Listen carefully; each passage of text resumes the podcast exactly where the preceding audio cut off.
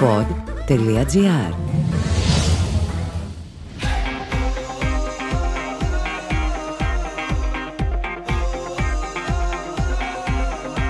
Γκολ Πόντ Ολυμπιακός με τον Νίκο Σταματέλο. Το podcast που μπαίνει στα άδυτα του κόσμου του Ολυμπιακού.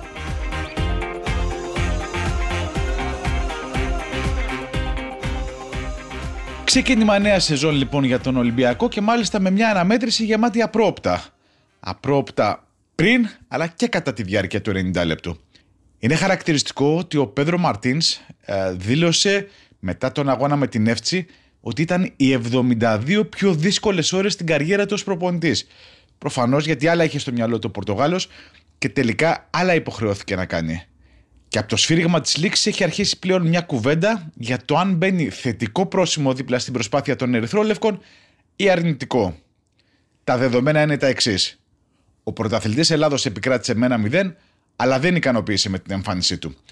Μην ξεχνάμε όμως ότι από τους Ερυθρόλευκους απουσίασε ο πρώτος κόρερ της ομάδας, ο Ελαραμπή, λόγω κορονοϊού, ο πιο σταθερός αμυντικός ο Σοκράτης Παπασταθόπουλος και ο Γιάννη Εμβιλά, ο παίχτης που πέρσι είχε τις περισσότερες συμμετοχές. Έλειπαν δηλαδή τρεις κομβικοί ποδοσφαιριστές.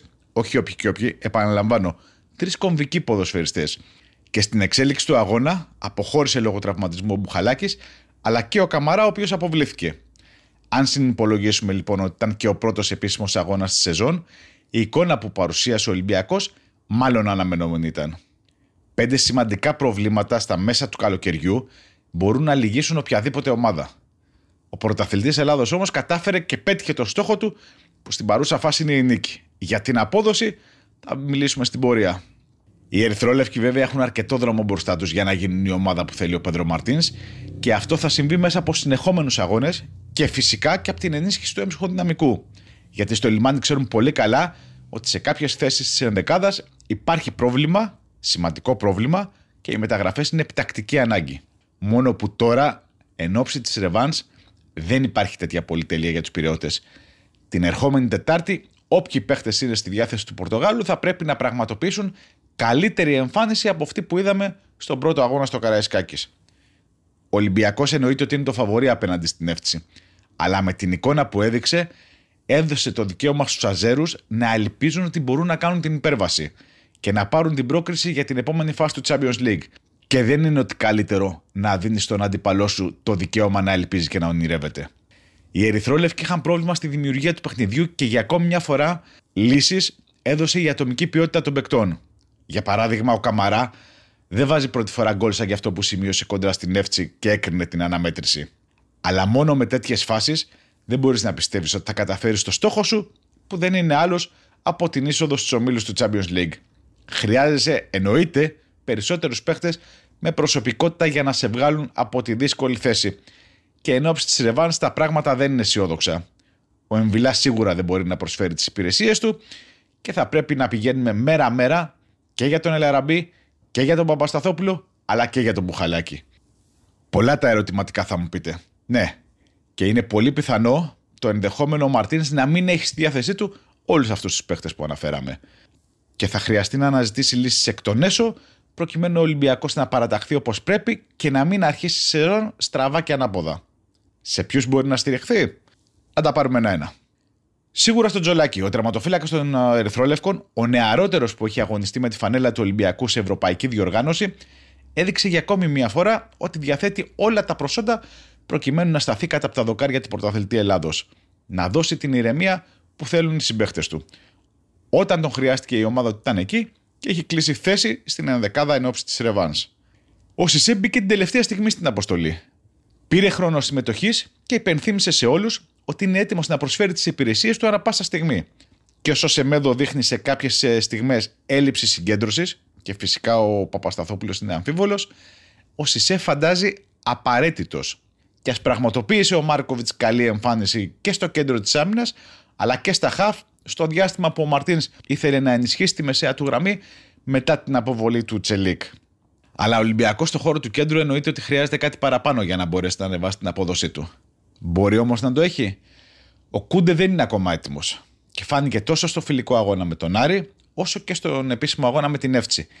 Γι' αυτό και ο Μαρτίνς ετοίμαζε τα πλάνα του με τριάδα Μπουχαλάκη, Καμαρά και Εμβιλά. Όμως αλλιώς τα υπολόγιζε ο προπονητής του Ολυμπιακού και αλλιώς του ήρθαν και τώρα περιμένει μέρα-μέρα για να δει σε ποια κατάσταση είναι ο Μπουχαλάκης. Γιατί οι άλλοι δύο δεν μπορούν να παίξουν. Στους Ερυθρόλευκου είναι δεδομένο ότι υπάρχει πρόβλημα δημιουργίας και από τα άκρα της επίθεσης. Αλλά αυτό δεν είναι κάτι που το ανακαλύπτουμε τώρα. Η απόδοση του Ρατζέλοβιτ στο φιλικό αγώνα με τον Άρη ήταν τελικά η εξαίρεση του κανόνα. Και απέναντι στην Εύτσι, ο Σέρβος επέστρεψε στις εμφανίσεις που είχαμε συνηθίσει να τον βλέπουμε όλη την περσινή σεζόν, αλλά και στους φιλικούς αγώνες της προετοιμασίας του Ολυμπιακού στο εξωτερικό.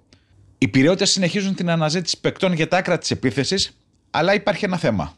Ακόμα και αν τον βρουν σήμερα, στη Ρεβάν δεν πρόκειται να παίξει. Ο Μαρτίνς είναι υποχρεωμένος να πορευτεί με τους παίχτες που έχει στη διάθεσή του και θα περιμένει σε καθημερινή βάση τα τεστ για τον COVID-19 με την ελπίδα ότι δεν θα υπάρξουν άλλα κρούσματα στην ομάδα. Όμως, ακόμα και αν με ένα μαγικό τρόπο ο Ολυμπιακός μεταμορφωθεί στη Ρεβάν και πραγματοποιήσει μια εμφάνιση που δεν θα περιμένει ούτε το πιο αισιόδοξο στο ερυθρό λευκό στρατόπεδο, αυτό δεν θα αλλάξει τις κινήσεις που θα πρέπει να γίνουν για την ενίσχυση του έμψυχου δυναμικού. Από την αρχή της προετοιμασίας κάνουμε λόγο Λάθος. Όχι κάνουμε λόγο, κάνουν λόγο οι άνθρωποι του Ολυμπιακού για την απόκτηση ενός ποδοσφαιριστή ο οποίος θα αγωνίζεται στο αριστερό άκρο της άμυνας. Σιγά σιγά όμως σκέφτονται και το ενδεχόμενο να αποκτήσουν και έναν ποδοσφαιριστή για το δεξί άκρο της άμυνας. Ο Ανδρούτσος μπορεί να προσφέρει τις υπηρεσίες του στη συγκεκριμένη θέση, αλλά αμυντικός δεν είναι. Και όσο και αν προσπαθεί ο Λαλά, εξακολουθεί να μένει μακριά από τις επιλογές του Μαρτίνς. Μοιραία λοιπόν οδηγούμαστε στη σκέψη ότι ο Ολυμπιακός πρέπει να κοιτάξει την ενίσχυση και στο δεξί άκρο της άμυνας. Στα εξτρέμ, οι Ερυθρόλευκοι κινούνται για την απόκτηση δύο παικτών που θα μπορέσουν να του δώσουν τα στοιχεία που λείπουν μέχρι τώρα από την ομάδα, όπως η δημιουργία του παιχνιδιού και φυσικά να τον νιώθει η αντίπαλη άμυνα στο ένας εναντίον ενός. Από εκεί και πέρα, αν έρθει πρόταση για οποιονδήποτε ποδοσφαιριστή, η οποία βέβαια θα ικανοποιεί όλες τις πλευρές, οι πυρεώτε θα βγουν στην αγορά για να καλύψουν το κενό που θα δημιουργηθεί. Για την ώρα πάντως, το βλέμμα είναι στραμμένο στη ρεβά της Τετάρτη με την εύση στον Πακού να επιβεβαιώσει ο Ολυμπιακός την ανωτερότητά του, να πάρει την πρόκριση και στη συνέχεια όλα θα γίνουν. Ακούσατε το Goal Pod Ολυμπιακός με τον Νίκο Σταματέλο. Αναζητήστε τα podcast που σας ενδιαφέρουν στο pod.gr, Spotify, Apple Podcast, Google Podcast ή σε όποια άλλη εφαρμογή ακούτε podcast από το κινητό σας. pod.gr. Το καλό να ακούγεται.